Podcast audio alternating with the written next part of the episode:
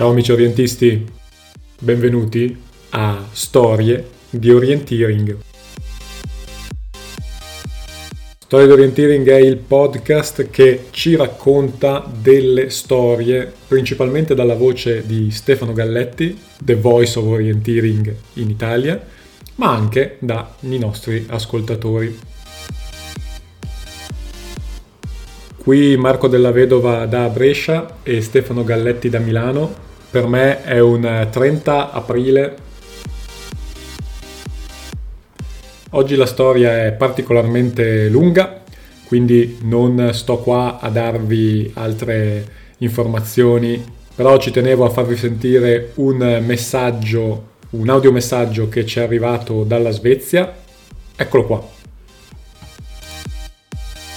Che bello sentire la voce di Stefano anche lontani dalle gare, fa rivivere emozioni sempre, sembra di ascoltare le favole prima di andare a dormire. Grazie mille, un saluto dalla Svezia e spero a presto. Ciao ciao! Avrete riconosciuto la voce del nostro amico Sebastian Inderst. Ciao Seba, speriamo di vederci presto, sì. Ma passiamo alla storia di oggi. La storia di oggi di Stefano Galletti si intitola Gare che lasciano il segno.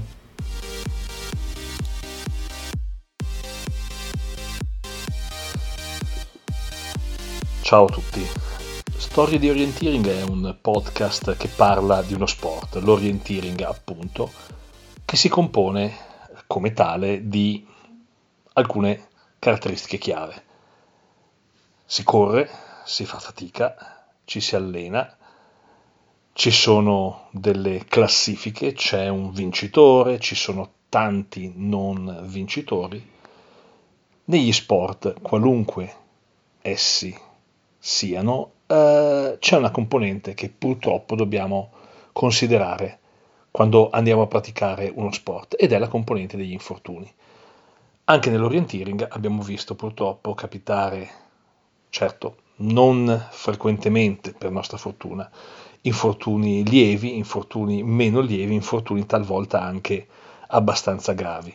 Come speaker devo dire che c'è sempre un momento abbastanza drammatico nelle cronache ed è quello nel quale mi viene chiesto di eh, chiedere l'intervento dell'ambulanza presente sul posto di gara. Io spero sempre che ovviamente si tratti di qualche cosa che si possa limitare ad una distorsione, ad uh, una slogatura, magari a un taglio procurato dalla, da una caduta.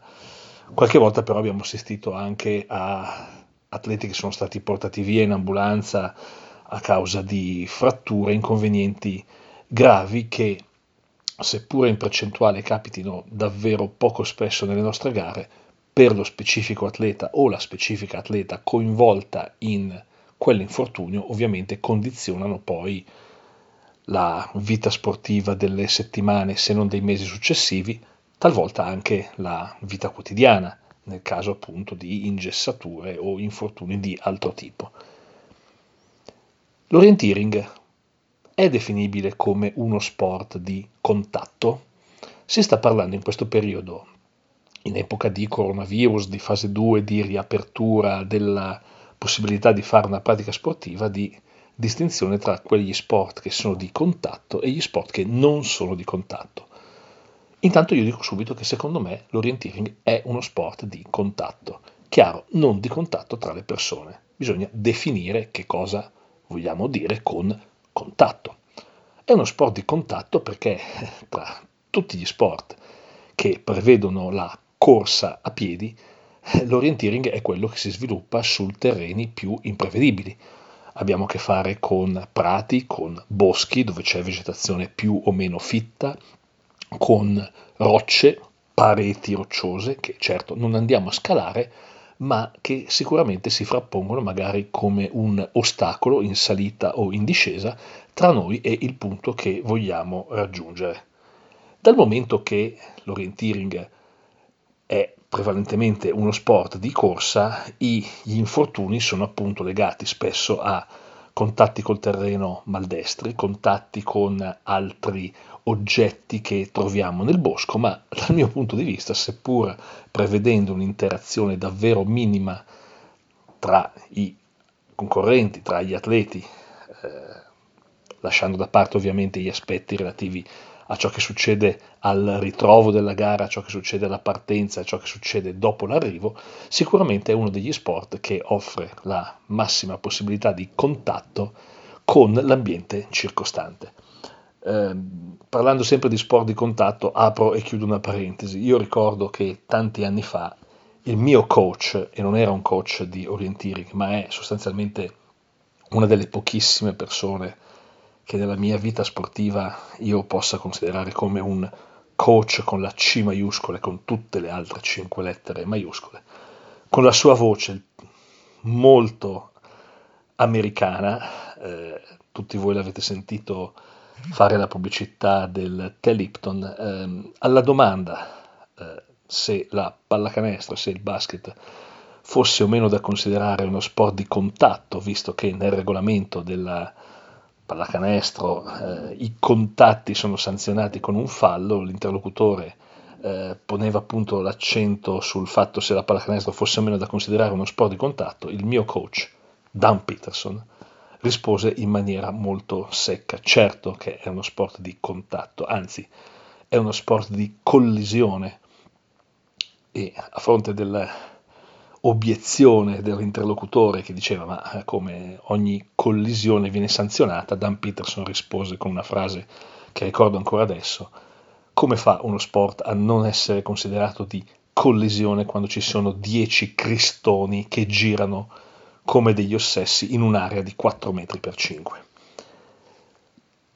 L'orienteering non è uno sport di collisione, a meno di non considerare la possibilità di andare a sbattere contro degli oggetti che eh, sono disposti lungo il percorso e a cui è dedicato questo podcast, ma è sicuramente uno sport di contatto.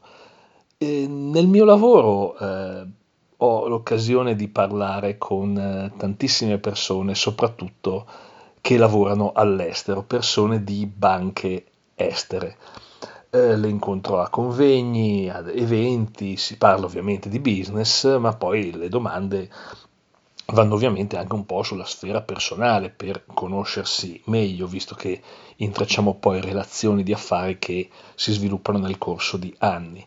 Eh, quando queste persone sanno che io sono italiano, la prima domanda che esula proprio dalla sfera del business è eh, per quale squadra tengo? Per squadra di calcio ovviamente, e dato che vengono a sapere che io sono di Milano, tutti quanti in tutto il mondo sanno benissimo che la domanda da farmi è ma fai il tifo per il Milan o per l'Inter? Mm, io a questa domanda rispondo che io faccio il tifo per un'altra squadra, che non è la Juventus, eh, che sono simpatizzante ovviamente per le squadre della città dove vivo, che, però che la squadra per cui effettivamente io faccio il tifo fin da bambino per motivi paterni è il Bologna. Eh, poi è il mio turno di dire di che cosa invece mi occupo, che cosa mi piace fare a livello sportivo. E ovviamente la mia risposta è l'orienteering, cosa che mi, fa, mi apre delle prospettive di relazione ancora più importanti quando i miei interlocutori sono svedesi, finlandesi, norvegesi, danesi o persone dell'ambito Est Europa. Soprattutto gli svedesi, appena io nomino l'orienteering, si illuminano. Uno di noi, finalmente, ecco, un italiano che pratica l'orienteering. Eh, la loro domanda successiva è, ah caspita, tu sei un orientista, ma allora conosci per caso, e mi chiedono se conosco Tove Alexanderson. Eh, sì, non, non, mi dilungo il fatto che io Tove Alexanderson non solo la conosco, ma l'ho anche intervistata, le ho parlato. I finlandesi mi chiedono se conosco eh, Minna Kauppi, eh, sì, ok, non l'ho soltanto intervistata e conosciuta, Um, anche i norvegesi, Olav Lundanes, um, adesso i norvegesi cominciano a farmi domande anche su Casper Fosser, quindi questo per dare l'idea del fatto che Casper Fosser sta veramente prendendo piede come nome anche a livello nazionale in Norvegia. Eh, dopodiché le loro considerazioni diventano eh, un po' più legate proprio al tema infortuni. Eh, l'anno scorso ero ad un evento tra banche ad Atene, ho parlato con dei colleghi che fanno il mio stesso lavoro di una banca svedese e eh, mi dicevano che nella loro banca c'è la squadra di orienteering. E io ho pensato, figata, cavolo, la Svezia sarebbe proprio la mia nazione, lavorare per quella banca, far parte della loro squadra di orienteering. Eh, la cosa poi ha perso un po' di appeal nel momento in cui mi hanno fatto veramente parlare con uno dei ragazzi della squadra di orienteering di questa banca. E ci siamo scambiati un po' di informazioni, poi io gli ho chiesto ma mm, che risultati hai ottenuto? Insomma, sei un bancario, magari i tuoi risultati possono essere paragonabili ai miei, magari qualcosa di più. Ecco, non mi aspettavo che la risposta di questo ragazzo, molto più giovane di me, fosse che una volta con la sua squadra, non quella della banca ovviamente, con un'altra squadra, era arrivato quarto nella staffetta Tio Mila. Ok, bene, so che con te non devo parlare di tecnica orientistica, perché da 0 a 1000 io forse ne so 10, ma tu ne sai sicuramente almeno 999. Comunque è sempre molto interessante vedere come queste persone che vengono da paesi orientisticamente elevati, davvero sono dei conoscitori profondi della materia perché la vedono in televisione, conoscono i nomi degli atleti, parlano sempre un po' dell'aspetto infortuni, perché i loro colleghi di questa squadra, di questa banca svedese, eh, si devono un po' accontentare del fatto che eh, per 15 giorni, 3 settimane, 4 settimane all'anno non li vedranno comparire in ufficio sul posto di lavoro. Quando io chiedo perché, perché sono andati magari a fare delle multi-days all'estero, perché sono a fare delle competizioni, la risposta è no, perché si sono infortunati, si sono sfracellati da qualche parte, si sono rotti un braccio, una gamba, un piede, eh, hanno tagli in faccia da renderli praticamente impresentabili sul lavoro e devono stare a casa. In effetti l'orienteering è uno sport che purtroppo si presta anche ad infortuni di questo tipo. Io ho avuto i miei infortuni durante le gare di orienteering. Eh, ovviamente ne parlo perché sono situazioni che si sono rivelate poi abbastanza tranquille, mm, non, hanno, non mi hanno impedito mai di fare le gare della settimana o delle due settimane successive. Tra le cose più folli che ho fatto nella mia vita io mi sono praticamente distrutto un tendine d'Achille il venerdì sera in una gara in centro storico in Svizzera. Il sabato mi sono presentato ugualmente al via di una gara in Trentino, a Serrada di Coppa Italia di Trail Orienteering e la domenica ho zoppicato l'intera Orienteering Marathon degli Altipiani. No, gli infortuni a cui sono andato incontro io li ricordo soprattutto per il contorno veramente esagerato di cose che hanno contribuito a rendere quella giornata che per taluni versi poteva dimostrarsi abbastanza pesante, l'hanno resa davvero surreale, a tratti veramente eh, incredibile da descrivere. E quindi vorrei dedicare questo podcast, che sarà forse un po' lunghino perché alcuni atleti mi hanno detto che si allenano sui rulli piuttosto che vanno a correre attorno a casa e hanno bisogno di allenarsi di più e quindi se i podcast talun, qualche volta diventano più lunghi, bene, per loro è meglio per i loro allenamenti. Quindi mettetevi comodi, oppure cominciate a mettervi sui rulli, oppure cominciate a correre come dei criceti sulla ruota attorno a casa. Voglio raccontarvi sei episodi della mia lunga carriera orientistica che sono stati caratterizzati da infortuni, ma che soprattutto sono stati incorniciati da qualcosa di veramente surreale. Il primo infortunio che ricordo è avvenuto all'inizio proprio della mia carriera orientistica. Siamo proprio agli albori dello Stefano Galletti orientista. Um, io partecipavo alle gare soltanto in Lombardia, eh, soprattutto le gare si disputavano al Parco di Monza, il Parco di Monza era un luogo celebre perché si partiva magari a febbraio-marzo con una promozionale, poi si tornava al Parco di Monza per una seconda promozionale chiamata Trofeo del Parco, poi magari ci si correva la staffetta per i campionati regionali, poi magari ci si correva una gara di Trofeo Lombardia, poi c'è un'altra promozionale chiamata mm, con i nomi più fantasiosi, poi ci si correva una scoria, insomma eravamo sempre al Parco di Monza.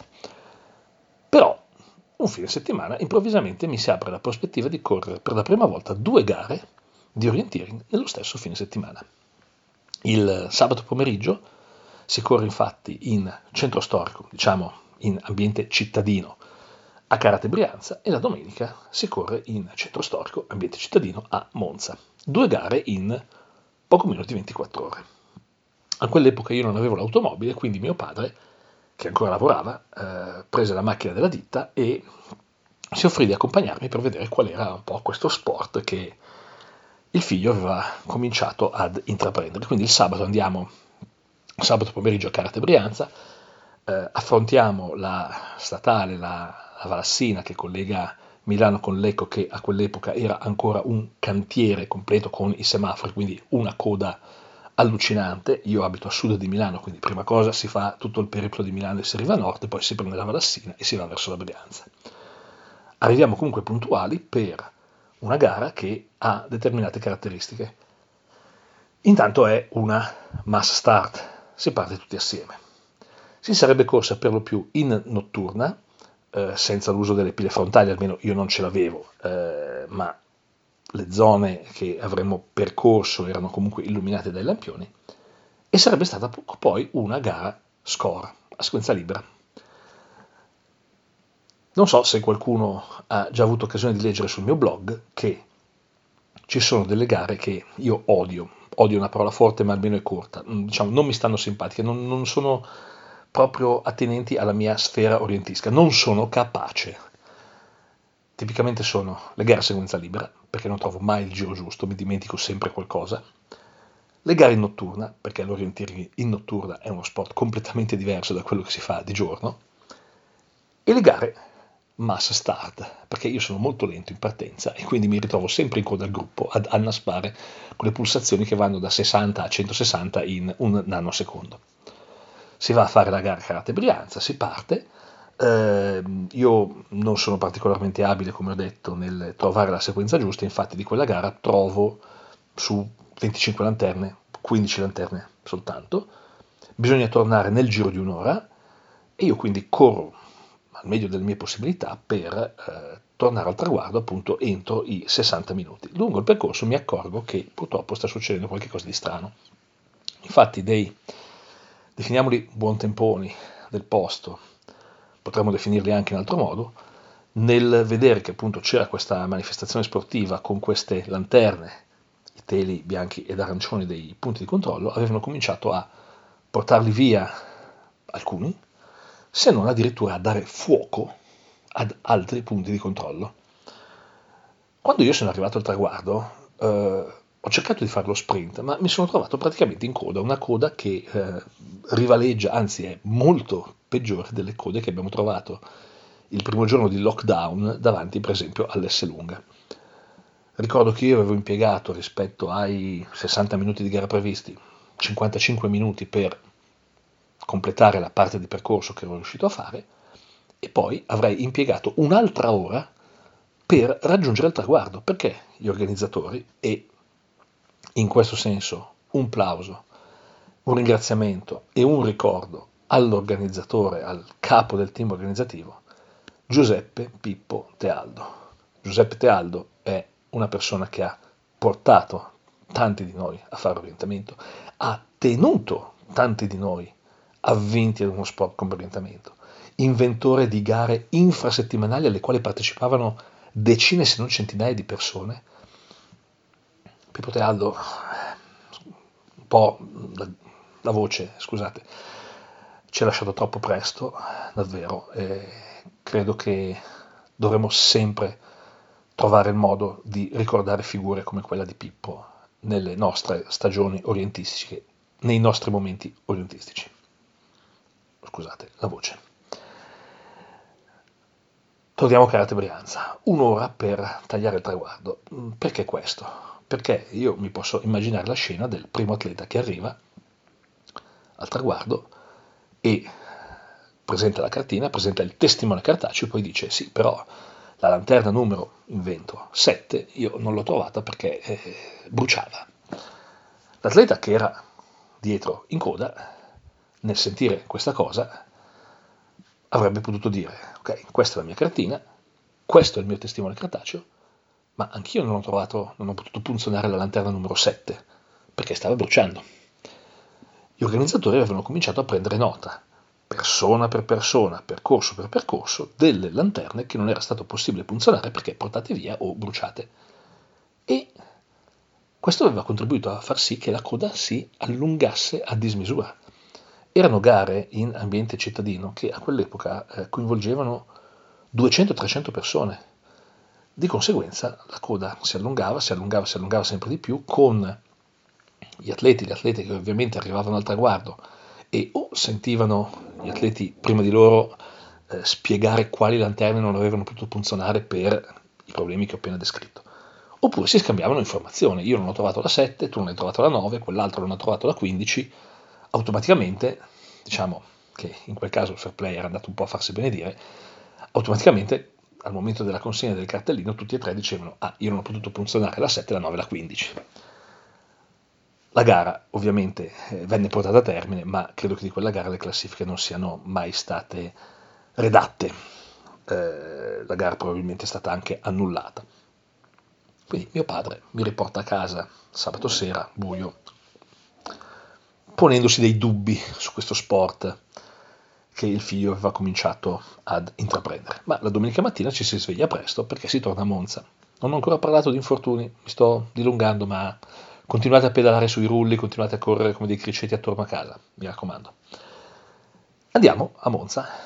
Eh, io sono iscritto nella categoria H1934, la gara credo che fosse organizzata dall'allora Polisportiva San Biagio e eh, sono uno, uno degli ultimi atleti forse addirittura l'ultimo a prendere il via nella categoria H1934, quindi io mi lancio lungo il percorso, comincio a correre, ovviamente faccio i miei svarioni, le mie scelte di percorso non sono proprio ottimali, probabilmente mi fermo anche ad ogni incrocio a controllare quale direzione devo prendere, però poi quando decido di prendere una certa direzione corro a più non posso. Arrivo nel finale di gara.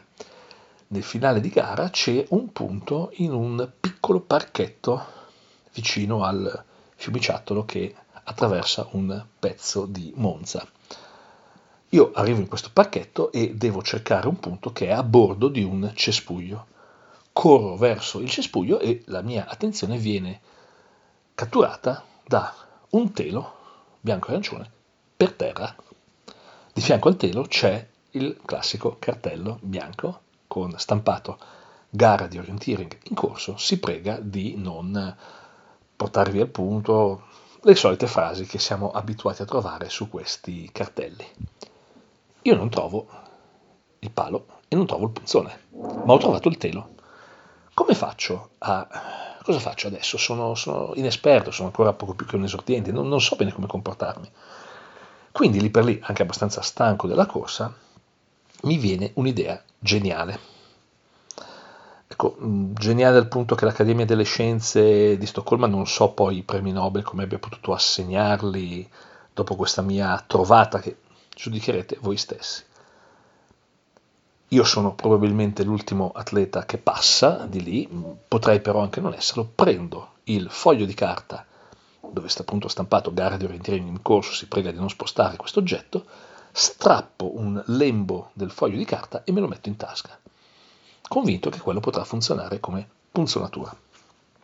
Eh, completo poi il percorso, credo che mancassero due o tre punti, sto per arrivare al traguardo, arrivo alla lanterna 100, quindi l'ultima prima dell'arrivo, che è posizionata mm, presso un oggetto particolare. C'è un tavolo con dei punzoni, io appoggio il testimone cartaceo sul tavolo, uso il punzone, per fare questo mi devo chinare, ma quando mi tiro su di scatto per cominciare lo sprint, la mia testa, proprio negli ultimi 2-3 centimetri del mio elevamento in tutto il mio 1,95 m, incoccia ad una violenza inaudita con l'oggetto particolare, che era un segnale stradale di qualche tipo, sotto il quale era stato posizionato il tavolo con i punzoni.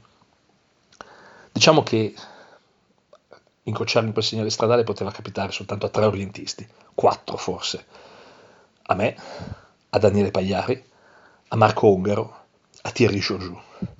Però Georgiou era impegnato altrove, forse a quell'epoca era ancora junior, molto junior, Marco Ungaro aveva da fare sicuramente in primiero, Daniele Pagliari aveva sicuramente da fare con la nazionale juniores, quindi ero rimasto soltanto io ad incocciare con la testa violentemente di taglio contro quel segnale stradale. Io percepisco innanzitutto un gran dolore, poi comincio a capire che qualche cosa mia testa, nella mia testa è successo. Però devo fare lo sprint finale, quindi affronto lo sprint, entro nel chiostro del, dell'arrivo e lì comincia la cosa surreale. Consegno il cartellino. Intanto la persona che mi guarda, dopo aver superato il traguardo, comincia a vedere che io sto colando sangue sulla fronte. Poi consegno la mappa di gara e comincio a spiegare, mentre il sangue cola sempre di più, che non ho trovato un punto di controllo. E la persona comincia a dirmi, ma eh, è successo qualcosa? No, no, non ti preoccupare. Ho in tasca la prova che io da lì sono passato. Tanto la mia faccia è una maschera di sangue. Quindi estraggo di tasca il lembo del pezzo di carta che avevo poi lasciato, eh, cui la maggior parte l'avevo lasciata di fianco alla lanterna. Intanto il sangue comincia a colare anche sulla maglietta e vengo in qualche modo calmato, eh, la persona che ha gestito il rettilineo di arrivo si mostra un po' perplessa di fronte a tutto questo, manda me intanto a riparare il taglio eh, sulla testa, consegna il cartellino e il lembo di carta a qualcuno dell'organizzazione, io vedo Michela Titoli che prende la bicicletta e parte verso il punto di controllo che avevo indicato sulla mappa. Mio padre è abbastanza perplesso perché ha visto il figlio lasciare uno sport come la pallacanestro, dove tra rottura di vertebre cervicali, ginocchia, caviglie, polsi, eh, arcate sopraccigliari, ne aveva viste in tanti anni di tutto di più. Adesso il figlio comincia a fare uno sport di corsa e il figlio torna con praticamente la testa spaccata in due e il sangue che cola da tutte le parti, quindi è perplesso. Lo diventa ancora di più quando Michela Titoli torna in bicicletta ed emette il suo responso. Stefano Galletti, squalificato. Come squalificato? Ho portato il lembo di carta, io da lì sono passato. Sì, è vero, ma chi aveva manomesso il punto di controllo lo aveva fatto in un modo davvero incredibile. Aveva lasciato il paletto posato nel punto vero, nel, al centro del cerchietto, e aveva poi buttato il telo e il foglio di carta che era attaccato nel cespuglio di fianco a 10 metri di distanza. Quando io ero arrivato al telo e al foglio di carta, la mia attenzione era stata catturata da quei due oggetti, io ero ancora un cespuglio prima rispetto al centro del cerchietto. Di conseguenza, io sono stato squalificato perché, pur avendo trovato il telo e il foglio di carta su cui nessuno aveva dei dubbi, io non avevo raggiunto effettivamente il centro del cerchietto. Io avrei dovuto accorgermi, come se ne fossi stato capace, che quel telo e quel foglio non erano al centro del cerchietto. Avrei dovuto proseguire fino al centro vero e proprio. Quindi io da quel punto non ero passato, quindi squalificato. Allora, a parte il verdetto di quella specifica gara, io vorrei dire una cosa anche agli organizzatori. Non usate per favore la parola squalificato. Squalificato, soprattutto per chi viene da alcuni sport, è una brutta parola.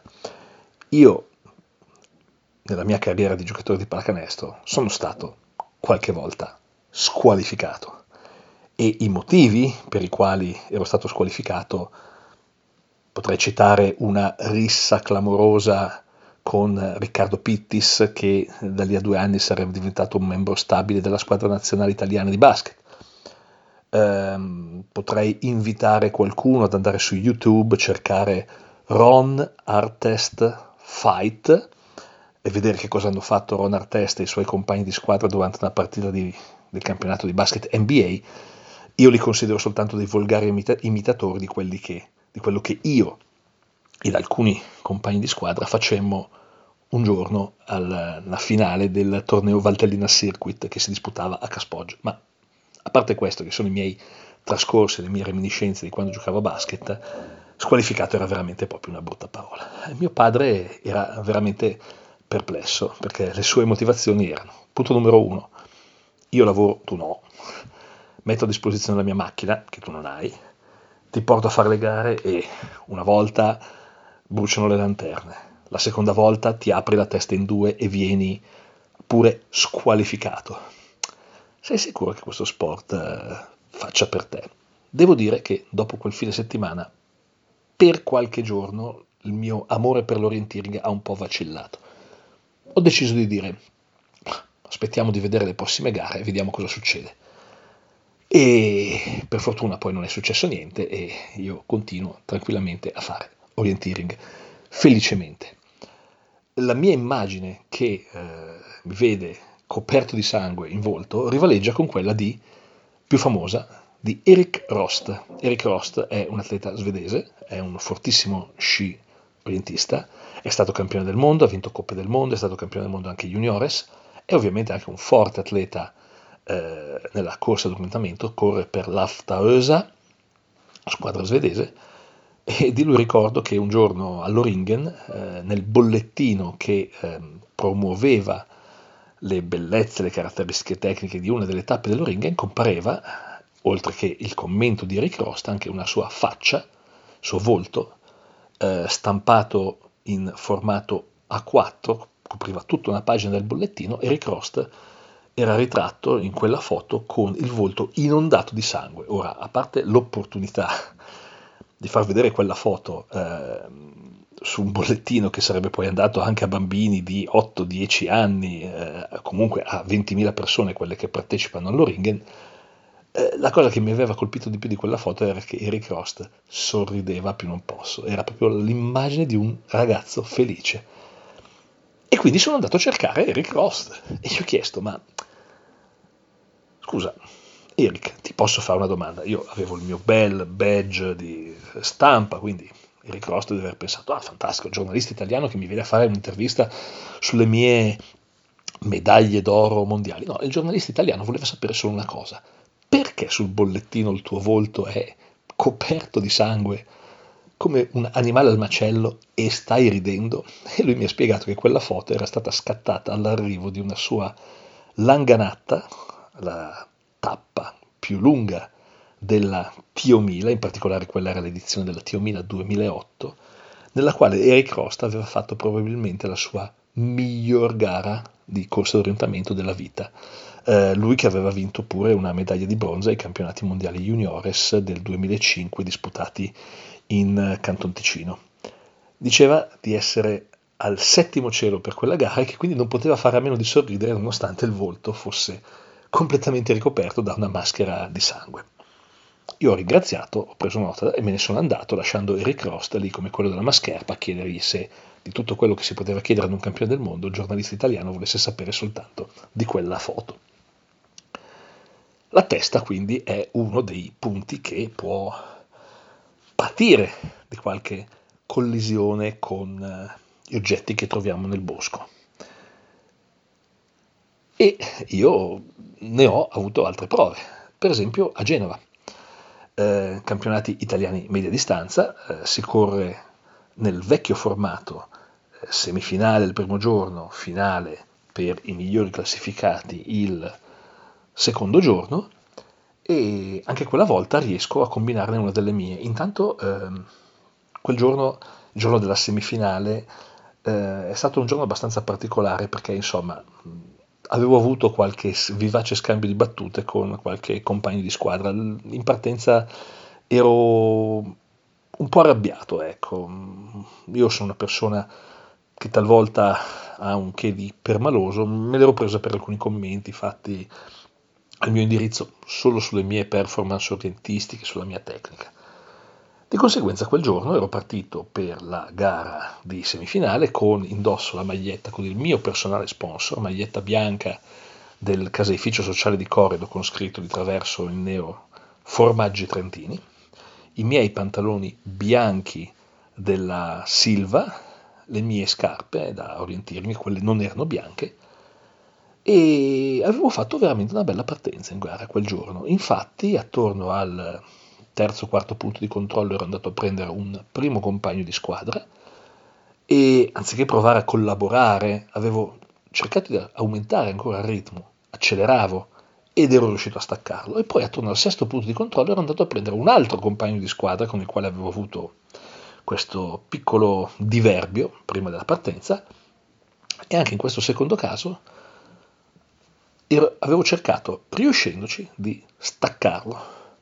Continuavo a fare la mia gara middle finché attorno al decimo punto di controllo ero andato a prendere un terzo compagno di squadra con il quale invece i rapporti sono sempre stati assolutamente perfetti, eh, Attilio, il mio amico Attilio, il quale a un certo momento mi ha visto eh, sbucare da un bosco, lui stava correndo lungo un sentiero, io avevo deciso di tagliare attraverso il bosco e stavo eh, appunto raggiungendolo a tutta velocità.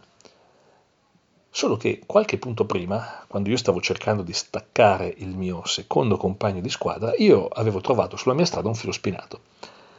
Nel tentativo di superare questo filo spinato, io ero andato a sbatterci proprio contro, con la testa ovviamente e una scheggia, una, una punta del, del, filo spinato si era conficcata nella cute. Ero troppo lanciato quel giorno e quindi per cercare di liberarmi del filo spinato avevo semplicemente dato un grosso tirone con la testa, facendomi ancora più male e soprattutto, dato che sappiamo che la cute, il cuoio capelluto, eh, eroga sangue al minimo graffio in continuità, io mi ero ritrovato in una situazione molto simile a quella di Monza. Infatti correndo, nei punti successivi, cominciavo a sentire oltre al sudore che qualcosa di vischioso scendeva lungo il mio volto. Quello che non potevo immaginare è che Attilio, vedendomi arrivare dal bosco, avrebbe tirato fuori un commento, forse il più esilarante dei miei 28 anni di orientirmi, perché Attilio mi ha guardato arrivare di corsa, ha strabuzzato gli occhi e poi ha esclamato: Ma dov'è Luca? Ma lo hai scannato? vedendomi arrivare completamente coperto di sangue e sapendo di quello che era successo prima della partenza, il suo primo pensiero è stato quello di immaginare che io avessi potuto raggiungere il mio compagno di squadra nel bosco e avessimo avuto un, un altro alterco, ci fossimo picchiati, non lo so, ci fossimo dati delle testate contro le rocce e quello fosse il risultato. Io avevo lasciato il mio caro amico Luca, compagno di squadra, agonizzante nel bosco da qualche parte. Attilio ancora rimane esterefatto al ripensare all'immagine di me che scendo a tutta velocità nel bosco, coperto di sangue, da solo, senza avere Luca dietro, e, e questa fu la sua prima reazione. Altro tipo di reazione ebbe Andrea Rinaldi, lo speaker, quando mi vide arrivare al traguardo completamente coperto di sangue. Accennò qualche cosa mm, sulla posizione dell'ambulanza e poi preferì giustamente glissare andando ad occuparsi degli atleti elite. L'ultima volta, almeno a mia memoria, che la mia testa ha dovuto subire un duro trattamento da parte del Bosco è avvenuto in occasione di un'altra semifinale dei campionati italiani a media distanza. Evidentemente questa combinazione non porta molto bene alla mia testa, però adesso la semifinale del campionato italiano a media distanza non esiste più. Si va direttamente in finale. Interbeck, una delle mie carte preferite veramente in assoluto una delle mie carte preferite. Corro in Elite da speaker la eh, semifinale dei campionati italiani a media distanza organizzati dall'Erebus Vicenza.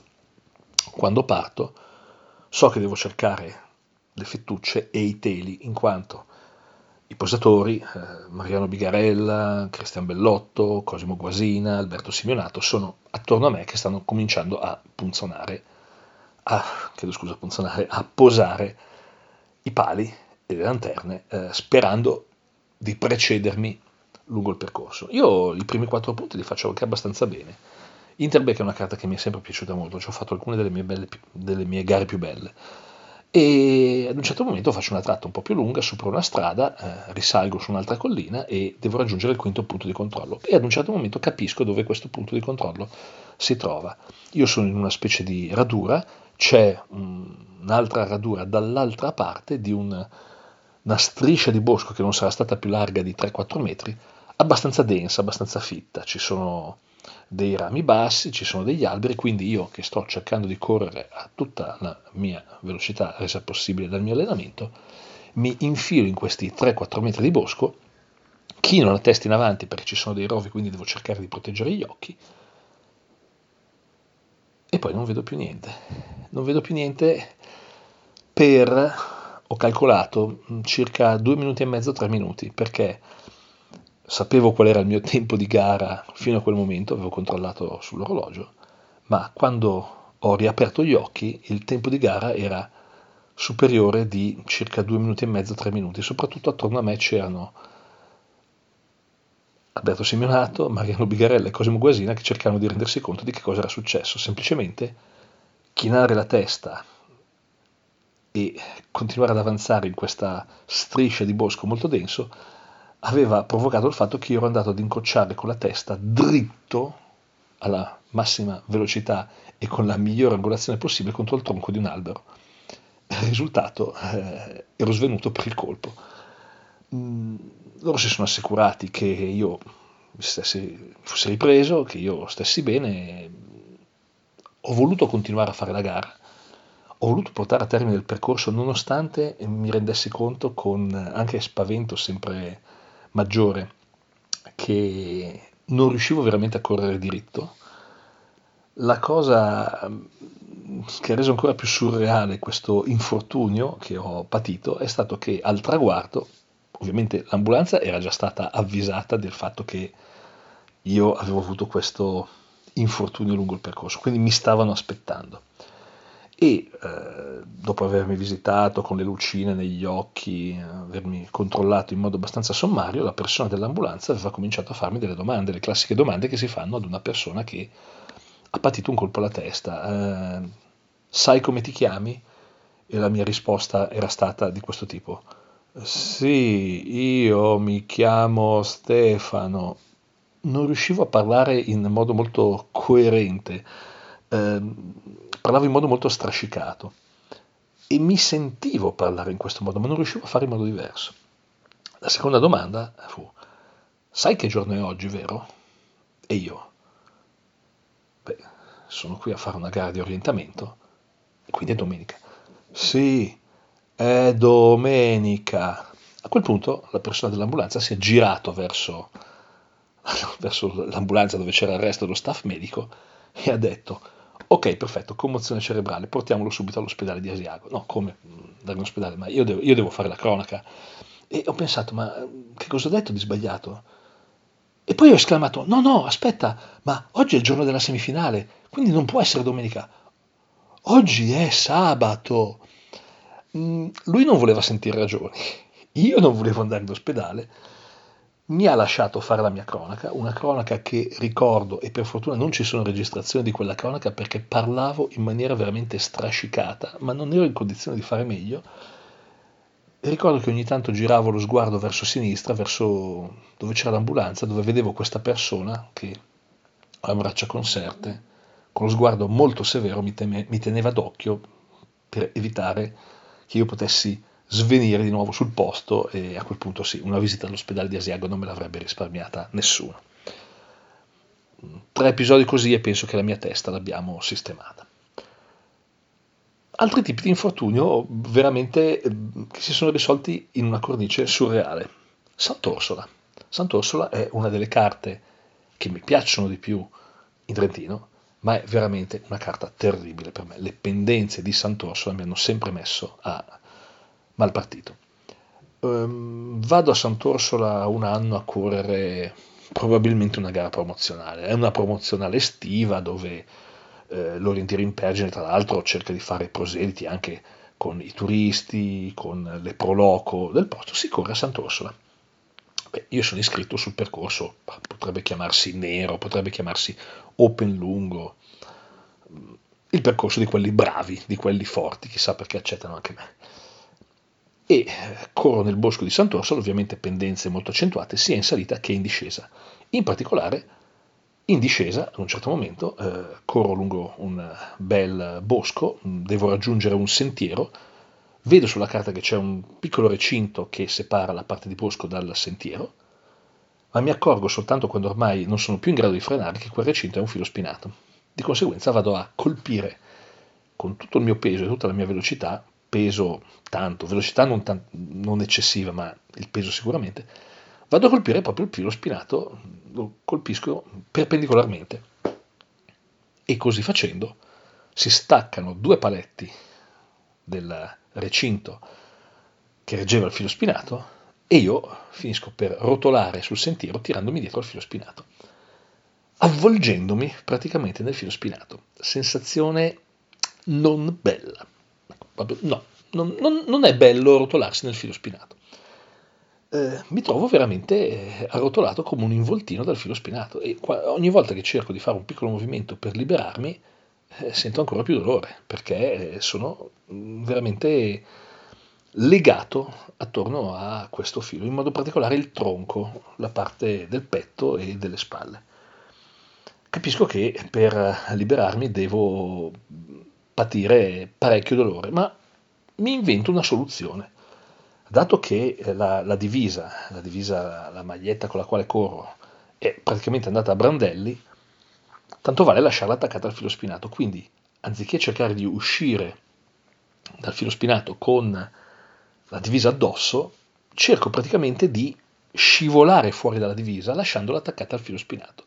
Ci rimetto un bel po' di pelle, soprattutto sulla schiena, ma eh, riesco nella, in, questo, in, questa specie di gioco. Eh, scivolo fuori dalla divisa, che lascio attaccata al filo spinato, ma io riesco a liberarmi. A quel punto sono a torso nudo, è estate, fa caldo, correvo soltanto con la divisa in Trintex, che non lascio certo attaccata al filo spinato, quindi la strappo, ma ormai è a brandelli, è un cencio inutilizzabile, non, non sto neanche a rimettermela addosso, mm, eh, ci sono più strappi, tagli, aperture, non, non, non, è qualcosa che posso tornare ad indossare, vabbè è una gara promozionale, non c'è il pettorale, quindi mancano tre punti di controllo all'arrivo e quindi io comincio a correre. Sentendo nel frattempo un forte bruciore alla schiena, comincio a correre verso gli altri punti di controllo a torso nudo. Li punzono ovviamente perché anche nelle condizioni più assurde sempre arrivare al traguardo con tutte le punzonature e ad un certo momento sbuco nella conca che poi mi porta sul rettilineo di arrivo e mi accorgo di due cose. La prima è che dalla parte opposta sta arrivando Enrico Casagrande.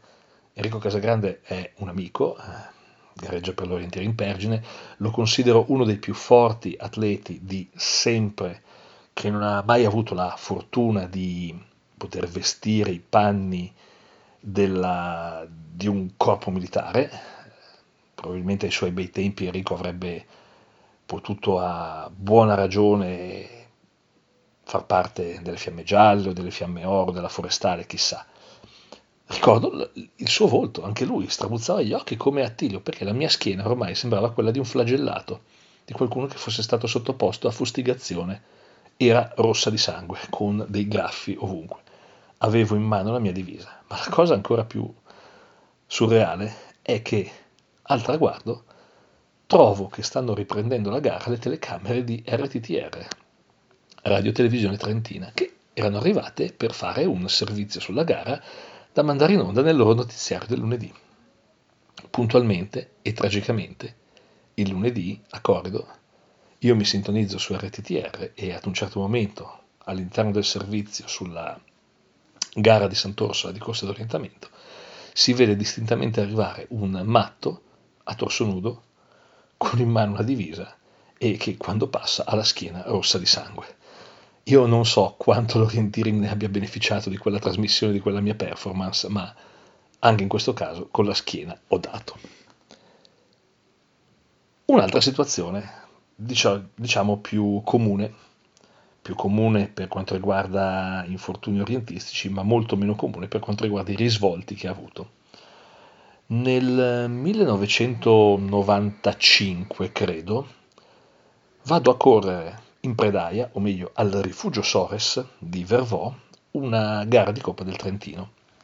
Credo di essere l'unico atleta lombardo iscritto a quella gara e di conseguenza gli organizzatori mi mettono in fondo alla griglia di partenza senza sapere che io probabilmente ero anche l'orientista che aveva dormito più vicino al ritrovo perché stavo dormendo a corrido a casa.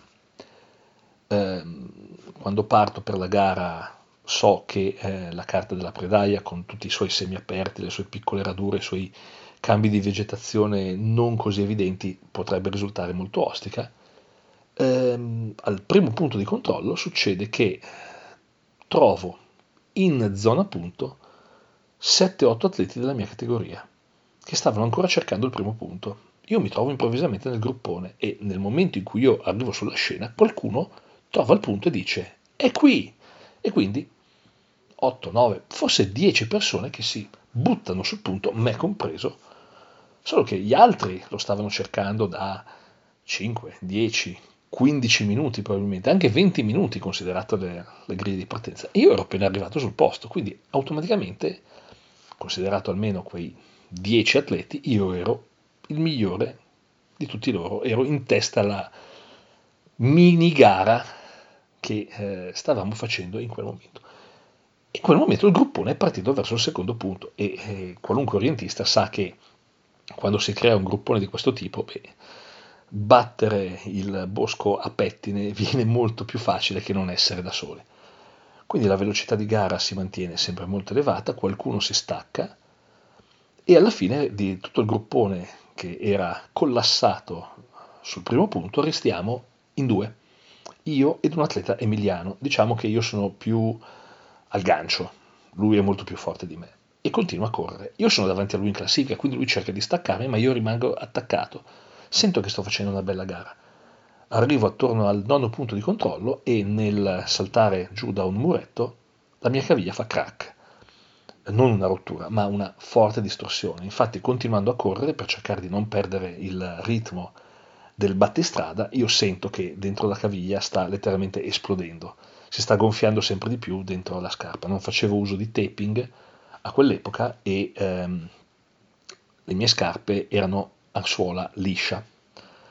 Eh, cerco però di non mollare. Arrivo al traguardo, punzano il finish, mi trovo in quinta posizione nella Coppa del Trentino. In quegli anni, quando venivano esposte le classifiche, la prima cosa che si faceva era prendere la rivista Azimuth, che aveva pubblicato tutta la lista base, andare a cercare i nomi dei primi sei classificati per fare con un algoritmo abbastanza complicato il calcolo di quanto poteva valere quella gara per l'attribuzione dei punti di lista base della stagione successiva. Arrivati alla mia quinta posizione, io sentivo i borbotti, le voci dei, dei miei avversari che dicevano: Ma questo dove lo troviamo sulla lista base? Io avevo zero punti di lista base, quindi non avevo potuto contribuire molto al calcolo della eh, validità della gara, della probanza della gara per l'attribuzione dei punti di lista base. Nel frattempo la mia caviglia si sta gonfiando come un melone. Il giorno dopo è previsto che io sia a Milano al lavoro, io riesco a tornare a Milano il, il lunedì mattina, ma non sono assolutamente in condizione di muovermi, ho la caviglia veramente gonfissima. Quindi mi devo dare malato, perché nel frattempo io avevo anche cominciato a lavorare in banca. Mi do malato, eh, dovevo fare una presentazione ad alcuni clienti il mercoledì e ottengo dal, dal mio datore di lavoro una deroga per presentarmi con le stampelle a fare questa presentazione e l'ufficio del personale non è molto contento di questo. Di conseguenza poi io guarisco, la settimana successiva torno magari un po' zoppicando in ufficio e il direttore del personale, un ingegnere tutto d'un pezzo, mi chiama per un colloquio e mi fa presente con un tono che forse si potrebbe vedere di più nei film di Fantozzi, ma vi assicuro che la banca a quell'epoca aveva un certo aplomb, un certo rigore sia sul posto di lavoro che fuori dal posto di lavoro. Dimenticatevi gli open space alla Google, alla Facebook, di cui oggi anche le banche vanno ricche. Insomma, il direttore del personale mi affronta e mi dice che le pratiche sportive che io sono solito fare durante il fine settimana, avendo eh, con, come conseguenza possibilità di infortuni, sembrano essere pratiche che non sono molto confacenti alla carriera eh, in banca a cui avrei potuto essere destinato. Un discorso in eh, formato molto aulico, mm, se devo dire, parlava in maniera molto raffinata il direttore del personale di allora. Io prendo atto, chino la testa, come avrebbe fatto Fantozzi e eh, ok, prendo nota, ma l'orienteering ormai c'era nel sangue, voglio guarire e sicuramente non ho intenzione di smettere di fare orienteering. Semplicemente starò più attento, lascio passare qualche settimana e poi finalmente sono in grado di tornare eh, sul campo gara per una gara di Trofeo Lombardia a Sesto Calende. Cerco di fare attenzione, arrivo al penultimo punto di controllo che è un muretto, eh, devo saltare giù da un, da un muretto al cui piedi c'è la lanterna e poi c'è un prato che mi porta verso l'arrivo, eh, salto giù da questo muretto, forse per mia disattenzione, forse perché il fondo del terreno non era particolarmente piatto, forse per la, l'agitazione e l'esuberanza di aver finalmente trovato l'ultimo punto di controllo un po' difficile del percorso, io salto giù da questa parete rocciosa, che sarà stata alta un metro, non di più, e il mio piede si piega di nuovo, lo stesso piede fa di nuovo crack, una nuova distorsione riesco comunque ad arrivare al traguardo, ma andando a casa capisco che eh, l'ho fatta grossa, non posso a distanza di 3-4 settimane rimettermi in malattia per un altro infortunio patito facendo orienteering, soprattutto non dopo il discorso del, del direttore del personale. E quindi metto in atto una sorta di strategia di ripiego. Non, posso, non voglio farmi vedere che zoppico. Il direttore del personale ha un ufficio che sta al secondo piano del palazzo dove lavoro, di tre piani, e al mattino eh, si piazza davanti alla finestra dell'ufficio a guardare l'ingresso dei dipendenti. Io non voglio farmi vedere, quindi sapendo che il direttore del personale arriva all'incirca verso le 8 del mattino, io mi alzo presto lunedì mattina, arrivo in ufficio alle 7 e mezza, attraverso il cortile con grande lentezza e grande dolore, eh, sapendo che ancora nessuno mi sta guardando, raggiungo la mia scrivania che è posizionata al secondo piano, stesso piano del direttore del personale, raggiungo la scrivania, mi lascio sedere e dico che a quel punto nulla mi farà alzare da quella sedia fino alla fine della giornata lavorativa. Non sarei andato in bagno, mi ero portato un panino per evitare di uscire a pranzo, insomma, avrei fatto come se nulla fosse successo il direttore del personale aveva l'abitudine di uscire dall'ufficio alle 7 di sera, io avrei aspettato la sua uscita per riprendere la strada di casa. Sfiga. Alle 10 del mattino un cliente mi chiama, il cliente è posizionato in un palazzo che sta dall'altra parte, alla parte opposta del cortile, a 300 metri di distanza.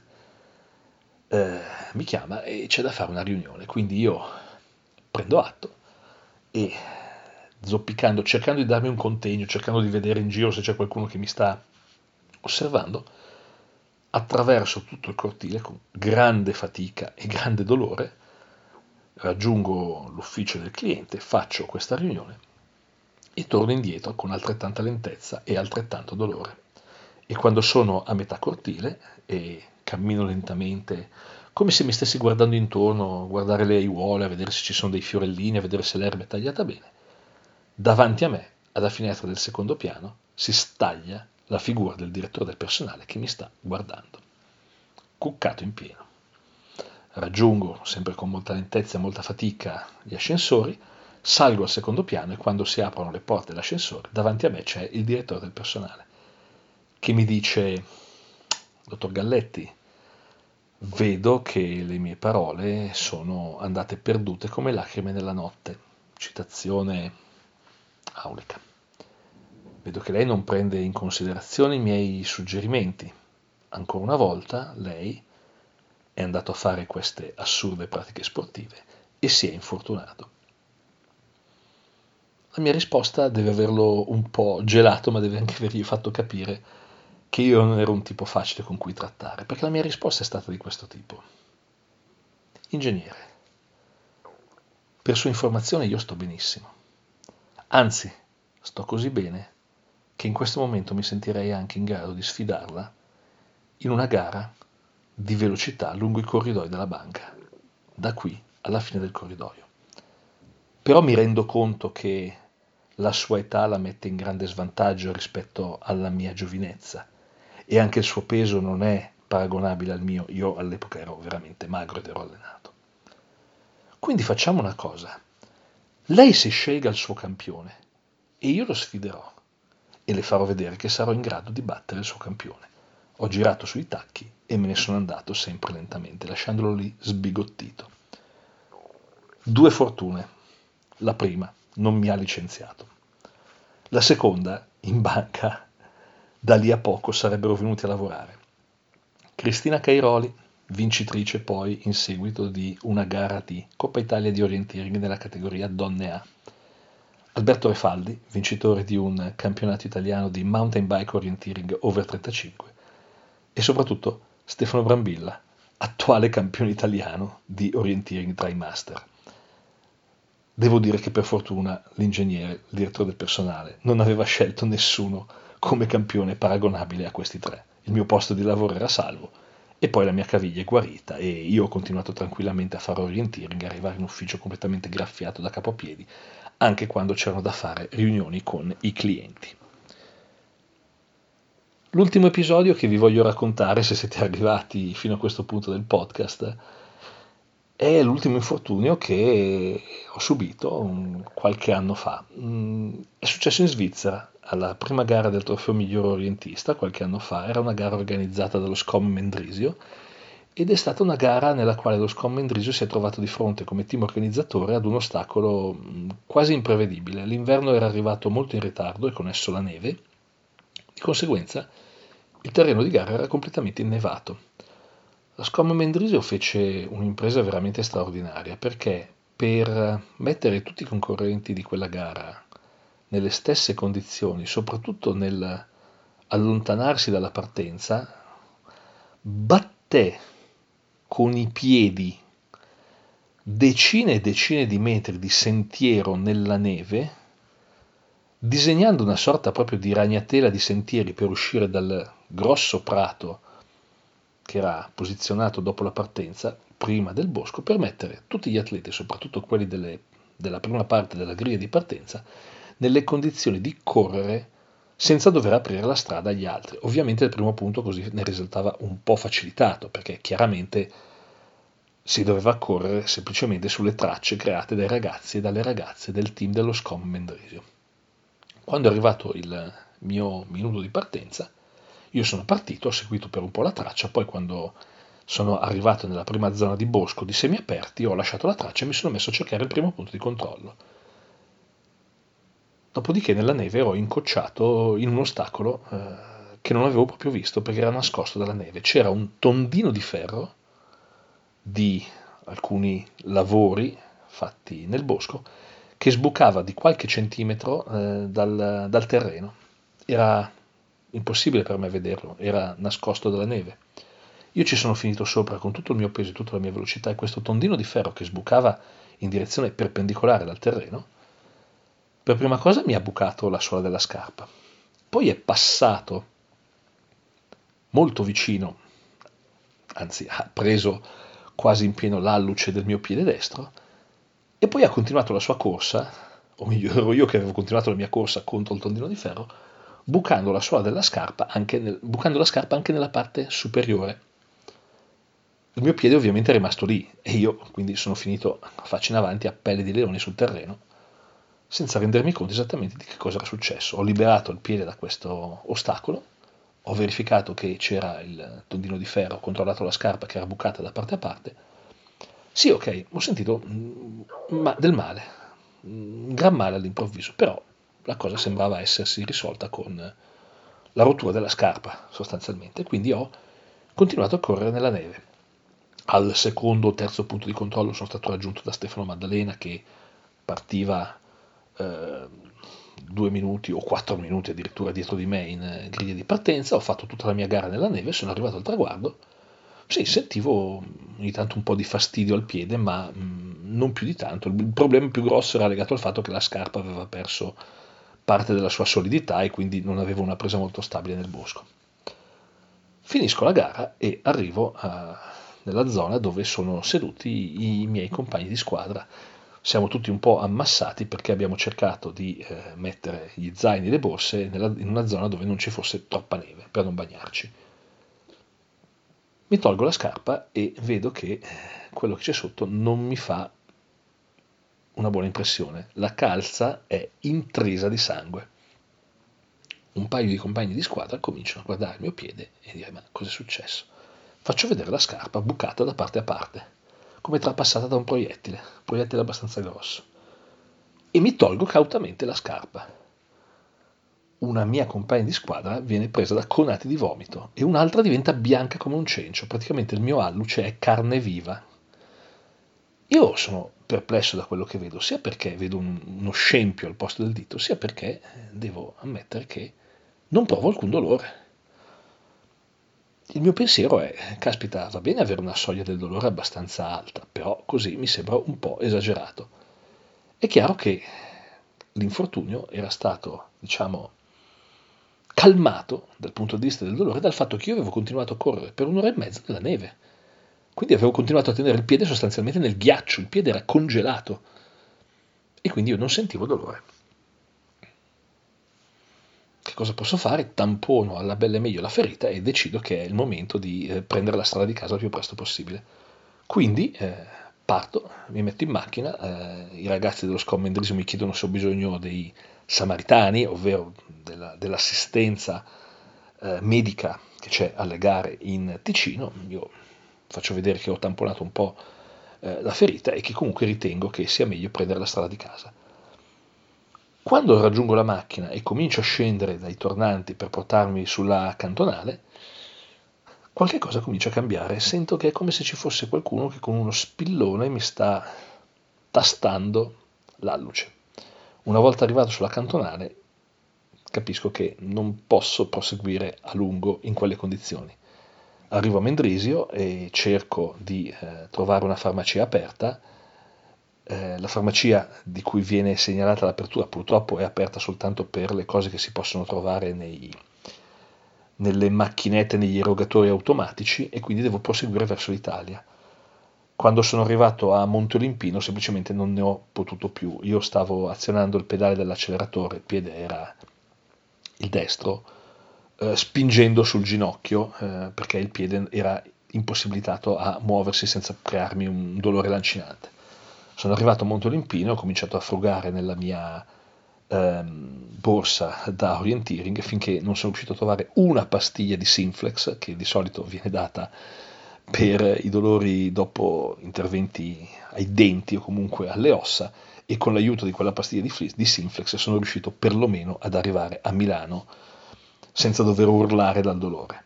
Dopodiché eh, anche lì per circa 3-4 settimane si è trattato di andare in giro con un ditone bendato eh, in un'enorme fasciatura, non potevo andare in ufficio con le scarpe, quelle lucide, belle, eleganti, ho dovuto cercare tra le mie scarpe da ginnastica quelle che più si potessero prestare ad un lavoro in banca, zoppicando senza cercare di farsi vedere dal minor numero di persone possibile e ancora oggi, se guardo il mio ditone, lo sto facendo adesso, devo dire che l'unghia e la carne del, dell'alluce del mio piede sinistro non sono messe proprio bene.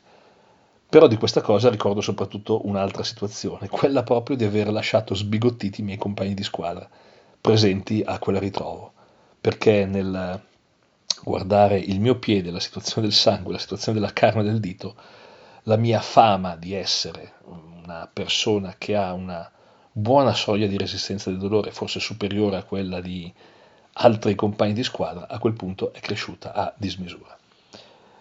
Io adesso avrei finito e vi faccio scendere dai rulli, vi faccio tornare a casa dai giri di allenamento a mo' di ruota del criceto. Ho cercato di allietare questa ora che forse è passata con racconti di qualche infortunio, che si è risolto sostanzialmente in nulla perché non c'è mai stato nulla di grave.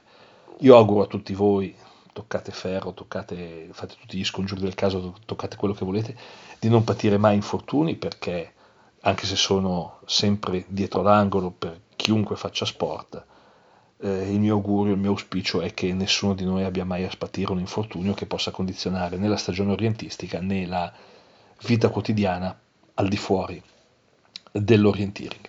Vi ricordo sempre una cosa, noi siamo orientisti, usiamo la testa, usiamo la testa per cercare i punti di controllo lungo il terreno, dimostriamo sempre di saperla usare anche nell'avere cura di noi stessi, quando siamo sul terreno, non affrontiamo mai delle cose che sono pericolose per noi, pericolose per le persone che poi ci dovranno fornire assistenza nel caso più spiacevole di un vero infortunio, dimostriamo veramente di saper sempre usare la testa. In questo senso mi rivolgo anche sempre ai tracciatori. Cercate quando disegnate un tracciato di non mettere gli orientisti in condizioni pericolose, cercate di metterli in condizioni tecnicamente difficili, ma non pericolose. Pareti rocciose vanno bene, eh, diruppi vanno bene, discese perigliose vanno bene, soprattutto se affrontate alla velocità che ognuno di noi è in grado di gestire. Mai andare nel pericolo. Come dice qualcuno, don't try this in the forest. Ciao a tutti.